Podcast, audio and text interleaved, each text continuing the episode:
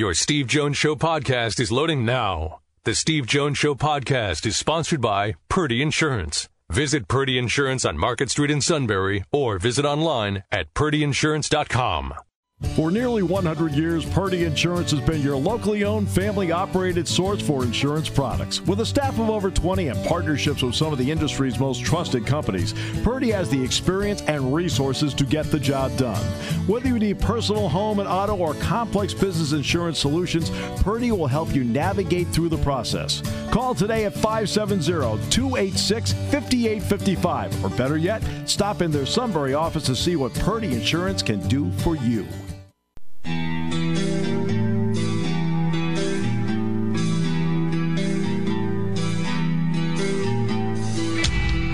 Talk where your voice counts. This is the Steve Jones Show on News Radio 1070 WKOK. Now, from the Sunbury Motor Studio, here's Steve Jones. Happy Monday, everybody. Great to have you on. This brought to you by Purdy Insurance. Market Street in Sunbury. Go to purdyinsurance.com. Well, you look what they have. They can get you hooked up with the best in auto, home, life, business. They'll find any way to save you money. Maybe it's even in a bundle but they'll work hard to find you the savings and they'll work hard to make sure you're completely insured. And if something ever happens, they go to work as if it happened to them. Great people.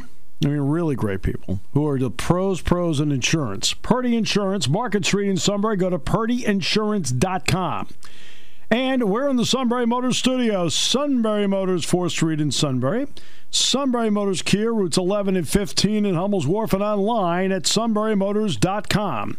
Ford, Lincoln, Kia, Hyundai, great pre-owned inventory, fabulous service department. All at Sunbury Motors, 4th Street in Sunbury. Sunbury Motors, Kia, routes 11 and 15 in Hummel's Wharf, and online at sunburymotors.com.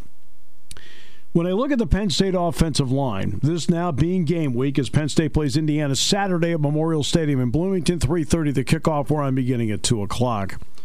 When I look at the Penn State offensive line, I feel like this is the best offensive line I've seen at Penn State since 2008.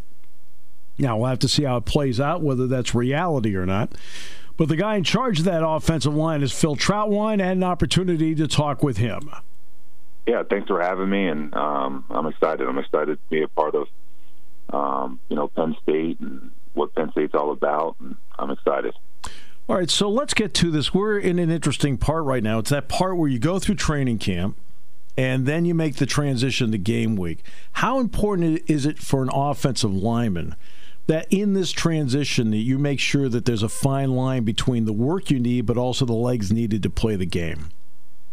Yeah i mean we're, we're pretty smart. You know coach franklin does a great job of you know making sure our guys are fresh for the game but you know um, you know with the number of reps and how many live reps how many um, you know scout team reps you know so we make sure that you know we handle it right because like you said you need to make sure your guys are fresh for the game and um, you know fresh for Saturday. So just trying to handle that and making sure that they're also getting great work um, and getting you know ready for the game is crucial to uh, you know having having success on Saturday.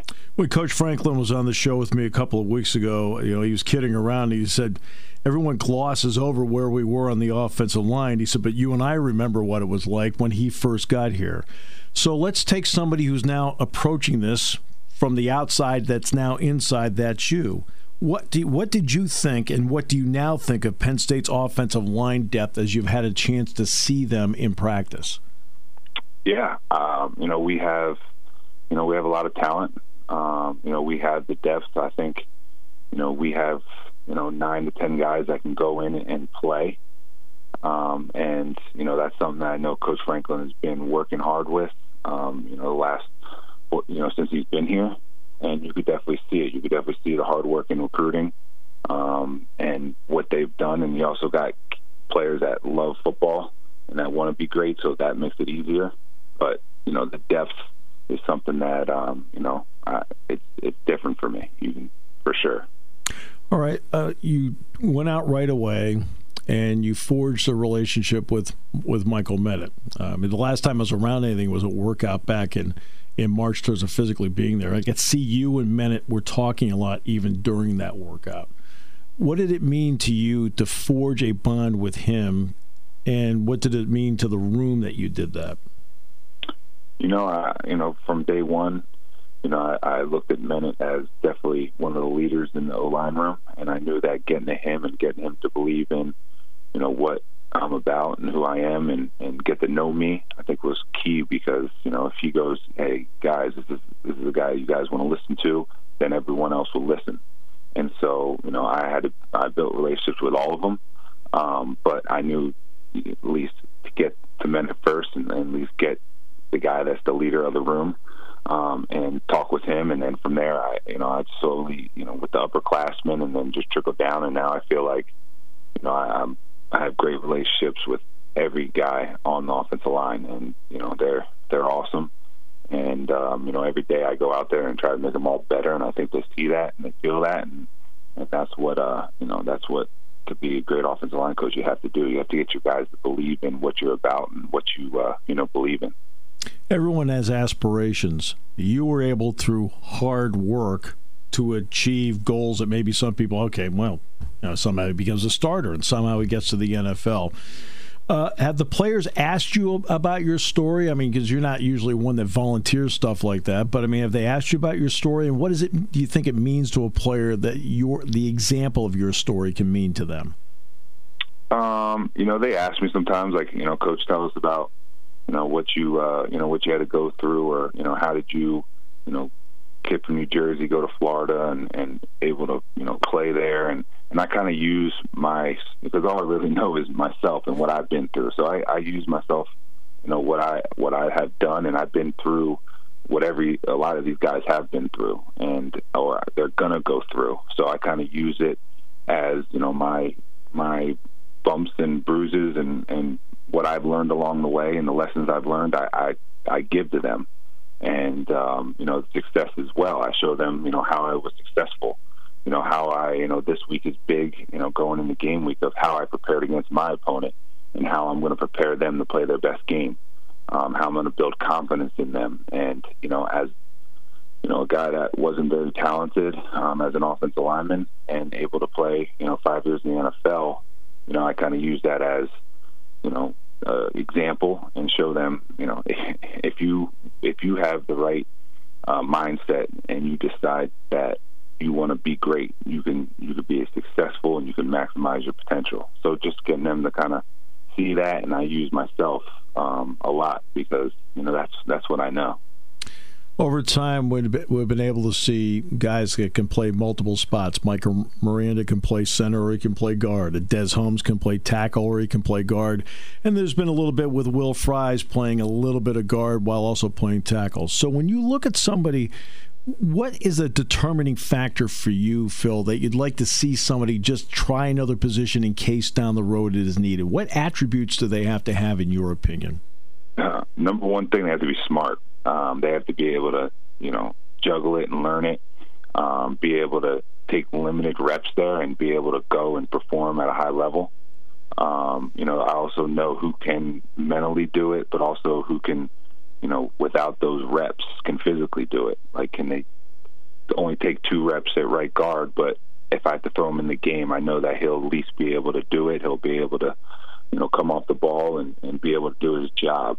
So, um, you know, I look at that first, and then, you know, I think that, um, you know, if you have athletic um, guys that can move their feet, that are powerful, you can play them anywhere on the offensive line.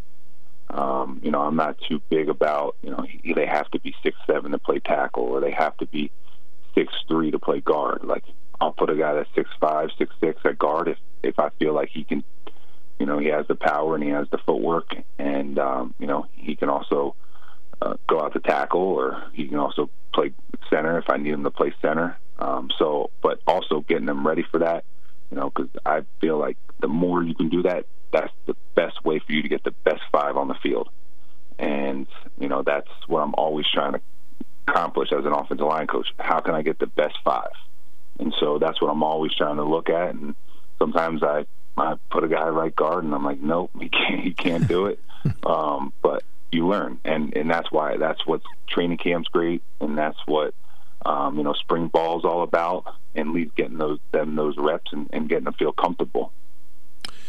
Phil, I talked about the bonding with Michael Menet. Now I'd like to ask you about Michael Menet, the football player. What makes him a really good college center that a guy like Phil Trautwein can count on? He's smart, um, and he loves football. You know, and those two things can get you, in my mind, can get you far in the game. Um, you know, if he's willing, like he'll he'll text me, Coach. You know, this cut up, or he'll send me a, a video of um, you know a, a play from you know Indiana or whoever we're playing against, or a practice, and say, you know, what did that, what I do wrong here? What do I need to do better here? Or you know, what what look is this, or who would I point in this? So he's he loves football. He's always trying to get better. He's always trying to make sure that he's going to put himself in the best um, situation out on the field. Um, you know, technique wise, and then of course, you know, assignment sounds. And if you have that, you know you're gonna you're gonna be a heck of a football player in college, and then also those habits build you for the NFL as well.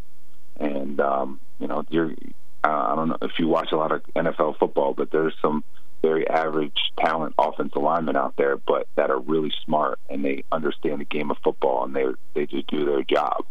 And you know that's what you want, and that's what Menet does. All right, another veteran is, and a guy who's in grad school now is Will Fries. He's in that right tackle spot for you. i And James had mentioned he, he's dabbled some at that guard spot as well. But what do you see in Will Fries? Will also he, he loves the game of football. You know, he he tries to be a technician. Um, you know, he wants to go out there every day and, and work on something. You know, make sure that he gets better um, at something. You know, in his toolbox every day, which is great. Um, and you know, he's slowly just getting better and better and better. I mean, he, he's he's still getting better. Which a guy, you know, usually going into his fifth year, sometimes that doesn't happen, but it, it is happening. He's getting better every day, and it's great to see and, and how he works and, and, and what he does every day. Um, you know, all the work that he puts in. You know, it's, it's starting to show. Phil Trautwein. We'll come back with more in a moment. Great to have you with us today. Brought to you by Purdy Insurance here on News Radio 1070 WKOK.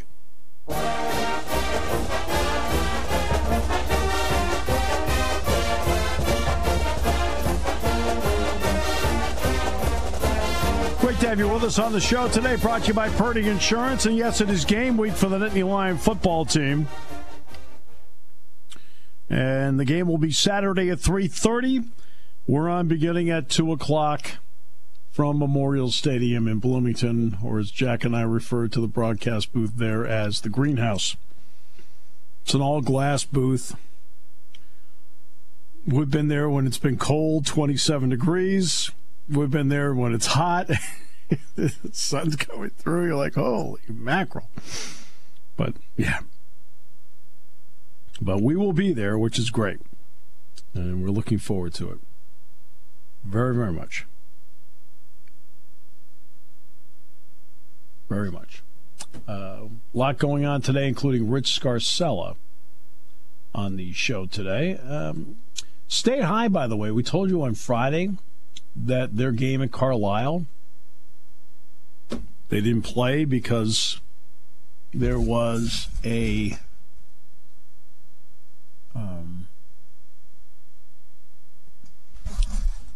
somebody not associated with the team had tested positive. Okay. Happens.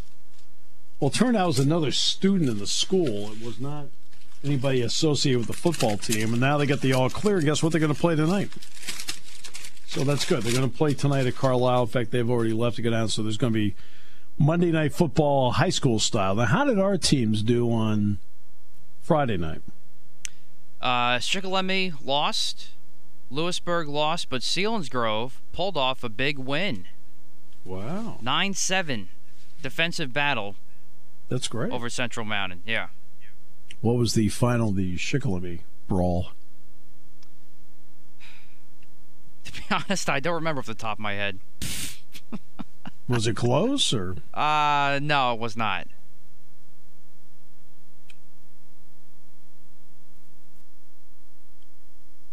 And neither was Lewisburg's. Well, it's Southern. I'm not sure anybody expected. You know what I mean? Nobody expected that. But uh, one quick note. First of all, you notice Mr. Irrelevant scored yesterday.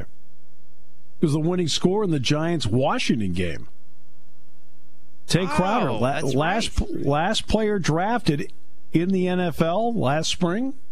Quote, Mr. Irrelevant, the whole deal. Scoop and score. That was him. Totally forgot about that. I know analytics has taken over so many areas of sports, and here's the problem: it's also it's also taken over common sense.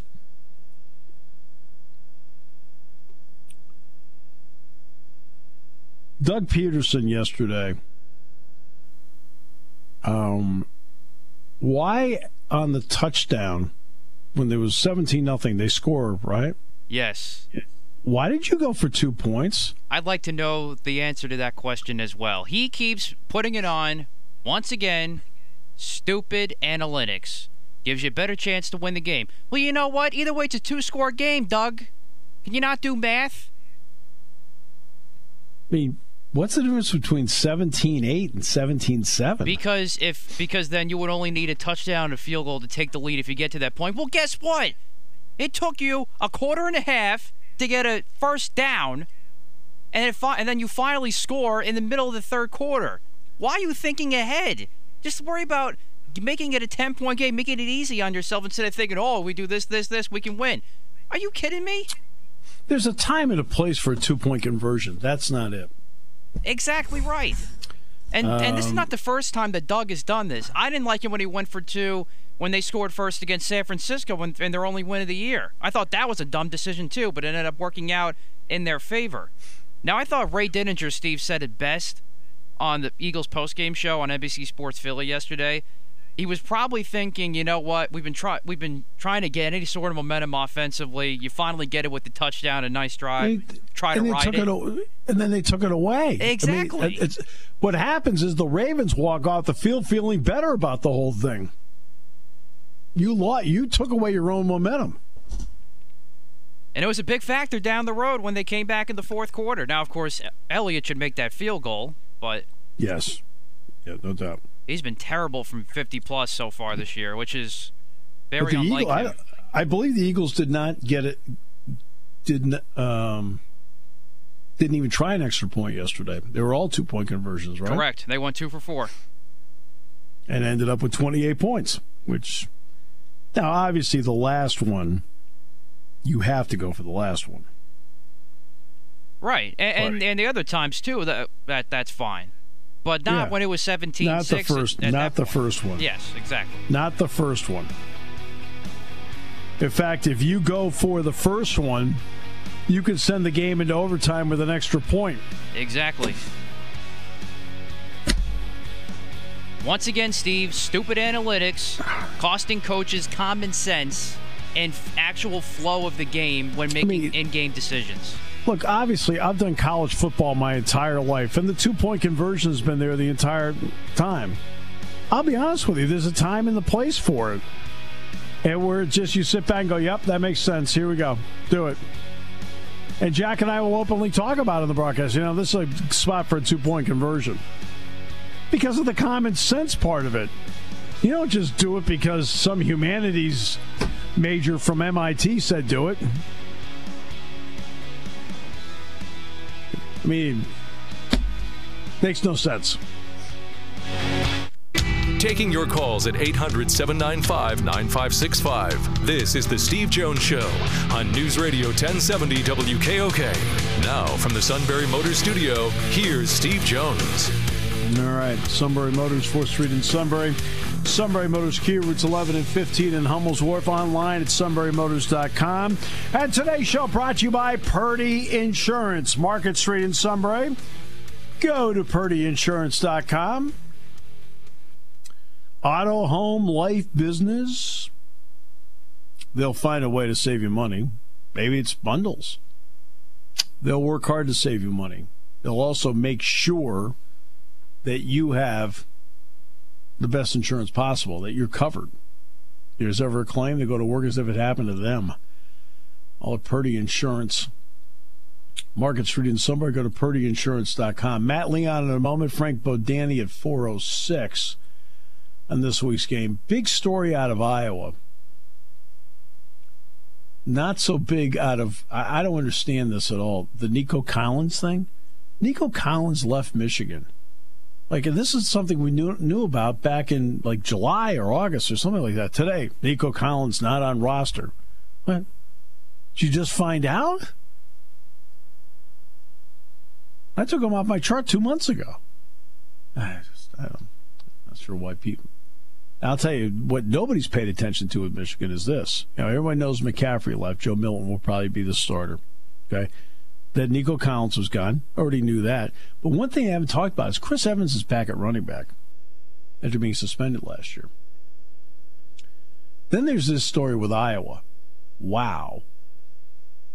Story with Iowa. Iowa head coach Kirk Ferentz has released a statement after eight former Iowa football players sent a letter to the university demanding $20 million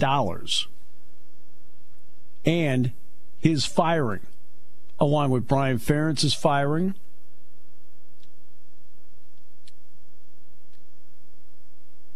The Des Moines Register got a copy of it. Ferentz, what's interesting about the situation in Iowa is this, and we'll get to Matt Leon in a moment here, is that through all of this, they were mad at Doyle, the strength and conditioning coach. That was apparent. They've been mad at Brian Ferentz the entire time. That's apparent rarely has Kirk Ferentz's name come up. Rarely. Well, now in this letter, they're asking for him to step down. Kirk Ferentz said in a statement, I'm disappointed to receive this type of demand letter. Now, they demanded $20 million, new positions being created, and members of the coaching staff to be fired. As you may know, this past summer we made adjustments to create a more inclusive and welcoming environment for all of our student athletes. These changes include both policies and rules, as well as an expanded leadership council of current players and a new advisory committee com- comprised of former players. And he says he's deeply committed to helping everyone who joins the Iowa football program to reach their full potential. Now, in this, and I can't get into the name because I can't talk about anything with recruiting, but they lost a recruit about this over the weekend. And this is what these are the eight former players that are in this suit. Akrum Wadley, the former running back, fifth all time leading rusher. Kevonte Martin-Manley, all time leading receiver, by the way, at Iowa. Maurice Fleming, Andre Harris, Marcel Joly, another running back, Aaron Mends, another linebacker, Jonathan Parker, and Reggie Spearman. In the letter, this is what they demand. And the Tulsa civil rights attorney, Damario Solomon-Simmons, is representing them. He's out of Tulsa, Oklahoma.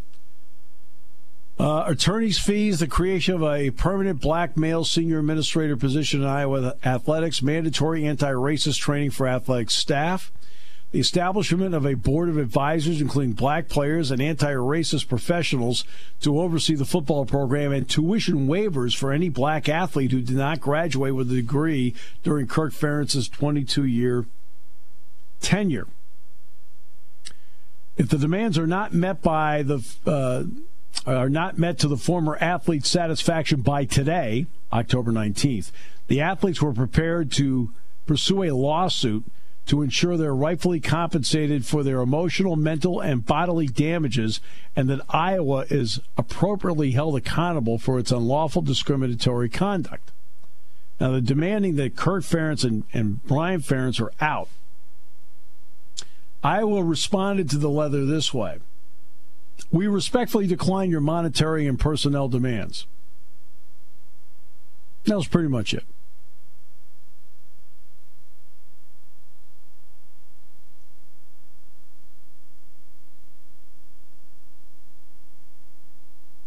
So, through all this, I mean, Kirk Ferentz is the one guy that has rarely been mentioned in this. I mean, his name comes up, but you know, the, a lot of the players say they love him and the whole deal. Okay, fine. Um, but this time they went straight for him. They want him to step down. All right. So let's get to Matt Leon. We always like to play great walk-up music and so forth. Uh, you know, and we got to get something for Leon here. I think it'd be great. Matt, welcome. Great to have you with us. Indeed, that and only brown M and M's in the green room. That's right. Certain requests. Some people like that, and, and, we try to accommodate as best, absolutely as, as, best we can. Keep the talent happy. That's what we always say all the time. Um, and so we do that with you and a few other people around here. I'm just here, just you know, trying to hold the fort. All right. Uh, my co-host admits he turned the game off. He shouldn't have. So what ha- what what do you think happened in terms of their rhythm and how they played this thing, especially against a team that normally plays pretty good defense? Yeah, I think you know it's not the first time you've seen a, a team that I think is clearly better than the other get a sizable lead and then kind of turn the engine off yeah. and just yeah. kind of try to coast to the finish line. I think that's. I don't want to take anything away. I don't want to hate on the Eagles and take anything away, but I think a, a, a good portion of the equation is that the Ravens kind of took their foot off the gas and slowed down a little bit. Um, and then, but to the other end, you know, I I think Carson Wentz played a heck of a game. Uh, and tried everything. There was one play, and I don't. It might have been 30 to 14 when this happened, but Wentz got free and scrambled down the sideline for like 30 yards, and you could almost feel as he just he like kept throwing guys away and could have stepped out of bounds but didn't. And I almost feel like there was a lot of frustration built up in that game with drop passes and stuff like that. And you almost got the feel like that run was almost like, you know what, I'll do it myself. Just get out of my way.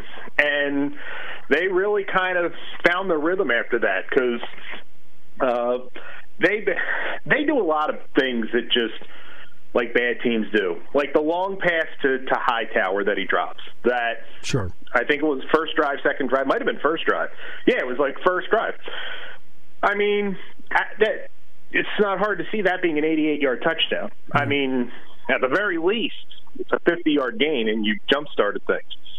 And then later on, he has a touchdown pass dropped by Miles Sanders. I mean, right in the hands. Miles got turned around, but right in the hands and they had, I think I saw six drops, including that, and there's only so much you can do, and the offensive line was terrible again. Now going up against a great all, uh, great defense, sure. but, but right.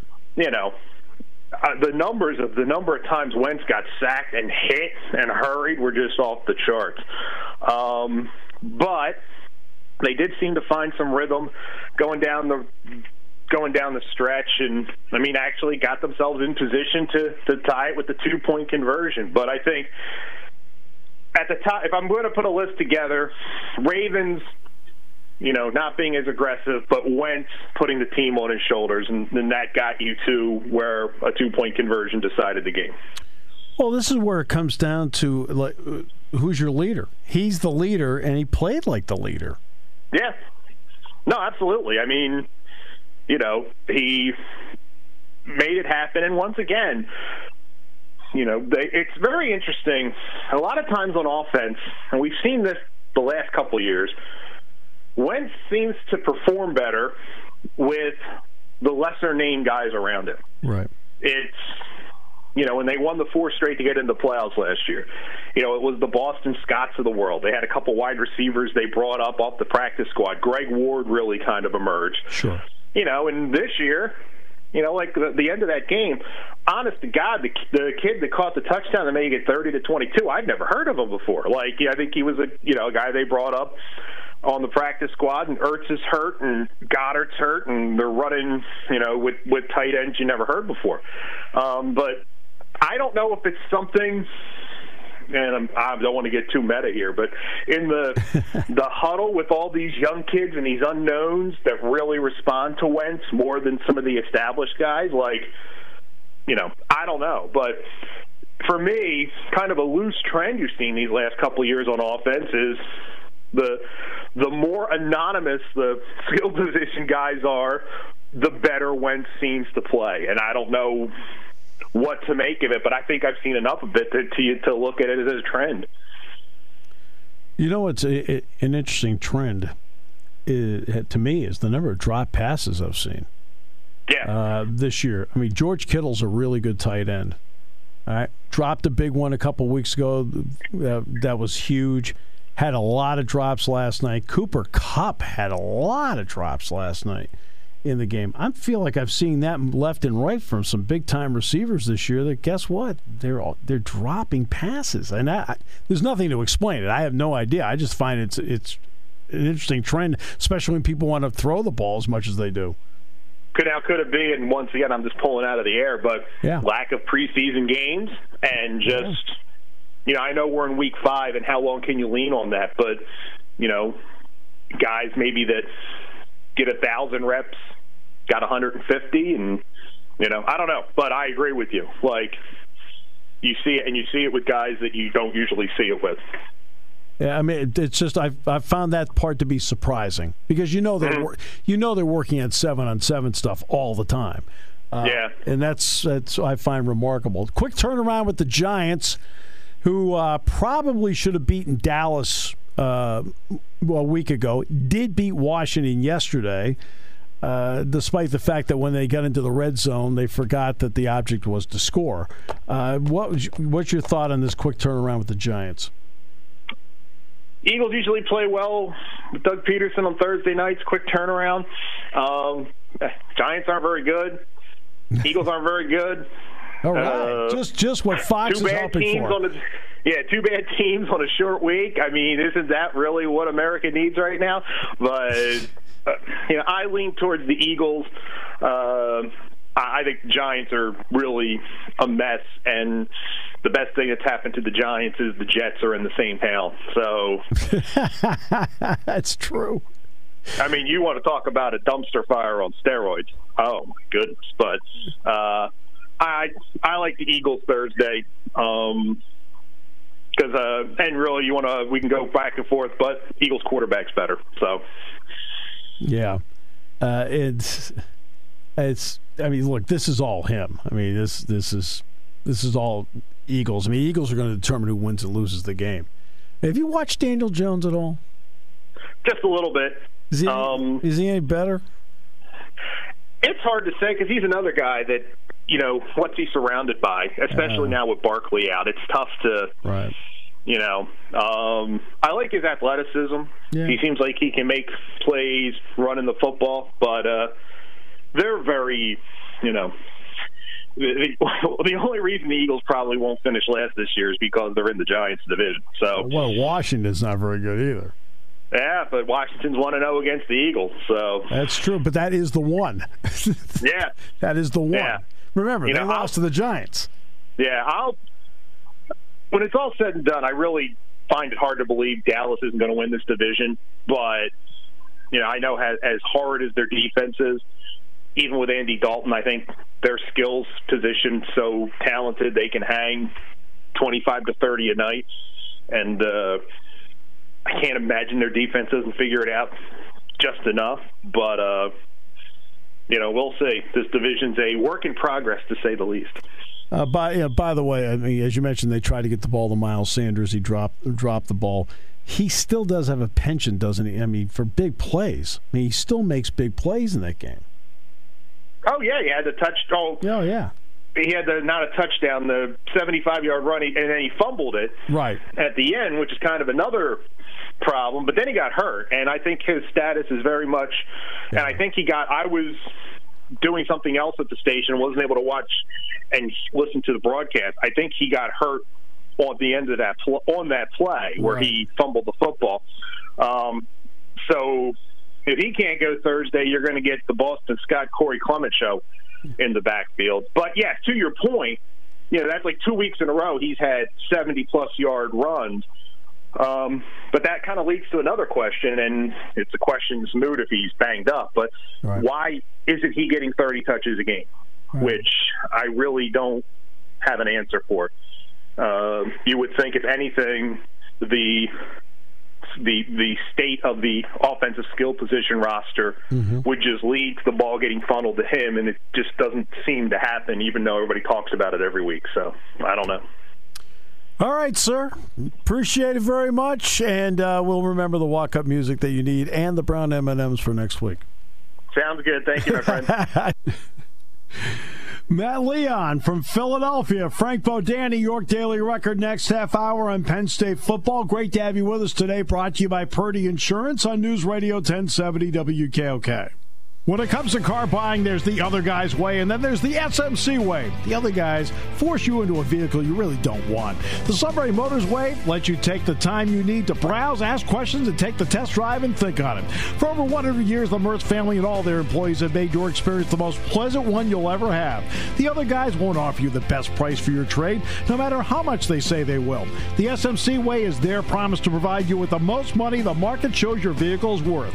The SMC way is to offer you all applicable factory rebates on new vehicles and generous discounts. Looking for a pre-owned vehicle? The SMC way checks each vehicle in a 200-mile radius to determine the lowest price, then beat it. It's the lowest price promise, just part of the SMC way. The choice is up to you. The other guy's way or the SMC way. The SMC way wins every time. Sunbury Motors Company in the North 4th Street Auto Plaza, Sunbury, and at sunburymotors.com. Selling more cars and satisfying more customers for over 100 years.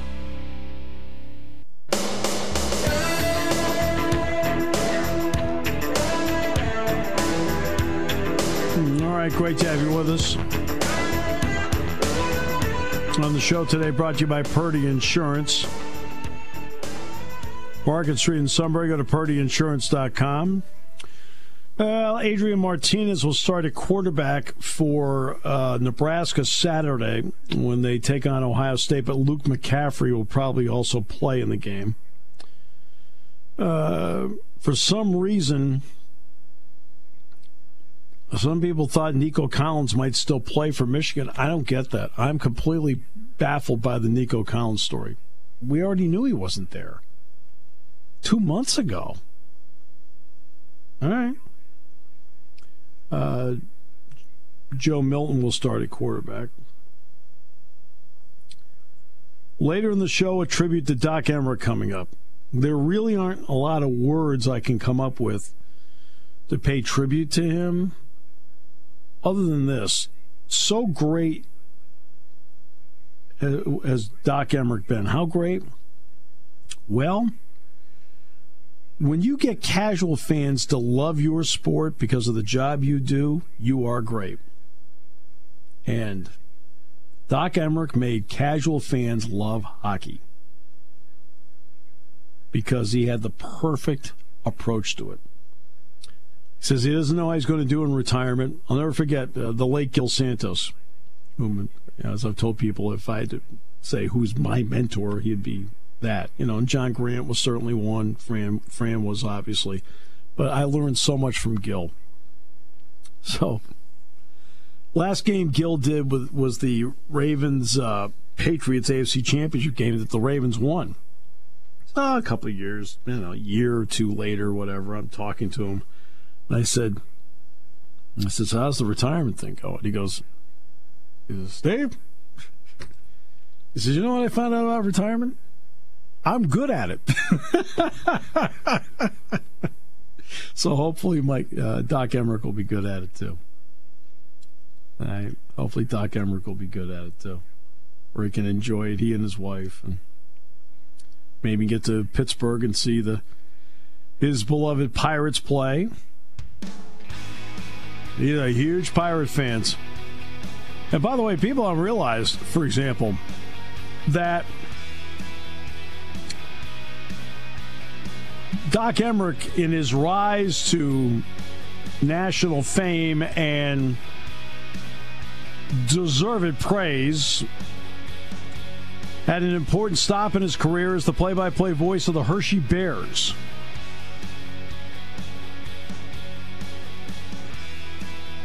He does interviews with everybody. I know he's been on this show twice. College students will ask to interview him. He always says yes.